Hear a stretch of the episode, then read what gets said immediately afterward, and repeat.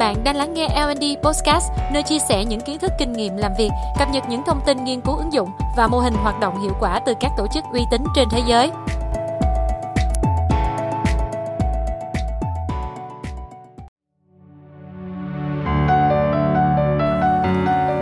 Xin chào tất cả các bạn. Thảo rất vui khi gặp lại các bạn ở tập podcast này.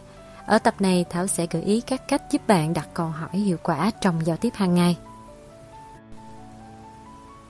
Nghiên cứu của Harvard Business Review cho thấy hai mục đích thường xuyên xuất hiện nhất trong các cuộc hội thoại là trao đổi thông tin và tạo ấn tượng. Những nghiên cứu gần đây cho thấy việc đặt câu hỏi hiệu quả giúp đạt được cả hai mục đích trên. Trong hầu hết những cuộc hội thoại hàng ngày, chúng ta đều đặt câu hỏi và được hỏi. Sau đây là những gợi ý giúp bạn đặt câu hỏi hiệu quả trong giao tiếp tại nơi làm việc. Gợi ý đầu tiên, cần xác định mục đích hỏi. Một số mục đích thường thấy khi đặt câu hỏi là để có được thông tin, ví dụ, trong buổi họp tới ai sẽ là người trình bày kế hoạch. Để duy trì và kiểm soát cuộc trò chuyện, ví dụ, khi mọi người bắt đầu thảo luận lan man trong cuộc họp, bạn có thể hỏi, chúng ta đã thảo luận xong phần A, ai có ý kiến thêm gì cho tôi biết? Để thể hiện sự quan tâm người khác, để làm rõ quan điểm, câu hỏi được dùng để đào sâu quan điểm của người khác và tránh hiểu lầm giữa hai bên. Chẳng hạn, anh có thể giải thích thêm chỗ này giúp tôi. Để tìm hiểu khó khăn, câu hỏi được dùng để khai thác các vấn đề, cảm xúc, ý kiến của người đối diện trong hoàn cảnh đó. Ví dụ, anh gặp khó khăn gì trong quá trình trình bày sản phẩm với khách hàng?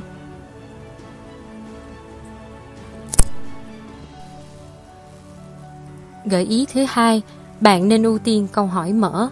Những câu hỏi đóng như bạn có thích công việc này không? Chỉ giúp bạn nhận câu trả lời là có hoặc không. Hãy dùng câu hỏi mở như bạn thích điều gì ở công việc này sẽ giúp bạn thu thập được nhiều thông tin hơn. Bạn có thể khai thác thông tin bằng chuỗi câu hỏi thăm dò. Cụ thể là kỹ thuật Five Whys, 5 câu hỏi tại sao. Chúng sẽ giúp bạn tìm ra được nguyên nhân thật sự của vấn đề. Gợi ý thứ ba, hãy hỏi theo ngôn ngữ người nhận. Hạn chế sử dụng những từ chuyên ngành với những người không làm việc trực tiếp trong lĩnh vực của bạn. Thay vì đó, hãy sử dụng các từ ngữ phổ biến hơn để người nhận dễ dàng hiểu được. Nếu không, hãy đưa thêm một câu giải thích đơn giản về từ chuyên ngành mà bạn vừa dùng. Gợi ý thứ ba, hãy hỏi theo ngôn ngữ người nhận. Hạn chế sử dụng những từ chuyên ngành với những người không làm việc trực tiếp trong lĩnh vực của bạn. Thay vì đó, hãy sử dụng các từ ngữ phổ biến hơn để người nhận dễ dàng hiểu được. Nếu không, hãy đưa thêm một câu giải thích đơn giản về từ chuyên ngành mà bạn vừa dùng. Ví dụ, khi bạn đề cập tới thuật ngữ chuyên ngành ngân hàng như NIM, hãy giải thích cụ thể với những cộng sự từ phòng ban khác hoặc đối tác rằng đây là chỉ tiêu đo lường lợi nhuận và hiệu quả kinh doanh của một ngân hàng. Gợi ý thứ tư, nên hỏi một vấn đề tại một thời điểm. Thay vì đặt một câu hỏi kép, hãy tách chúng thành câu đơn và hỏi lần lượt để người nghe có thời gian suy nghĩ và không bị căng thẳng về cách phản hồi. Gợi ý thứ năm, có khoảng im lặng khi đặt câu hỏi. Hãy dừng một khoảng lặng vừa đủ để người nghe có thời gian suy nghĩ, không tạo cảm giác dồn dập và có thể giúp bạn tập trung lắng nghe. Gợi ý thứ sáu, tạo môi trường an toàn cho việc hỏi. Để thu thập được nhiều thông tin mà bạn cần nhất, hãy chuẩn bị một không gian thuận lợi gồm ít nhất hai yếu tố. Một là an toàn về mặt tâm lý để người hỏi không sợ sai và người trả lời không sợ bị đánh giá. Hai là sự yên tĩnh, đủ để cả hai người cùng lắng nghe thật kỹ, tránh hiểu lầm.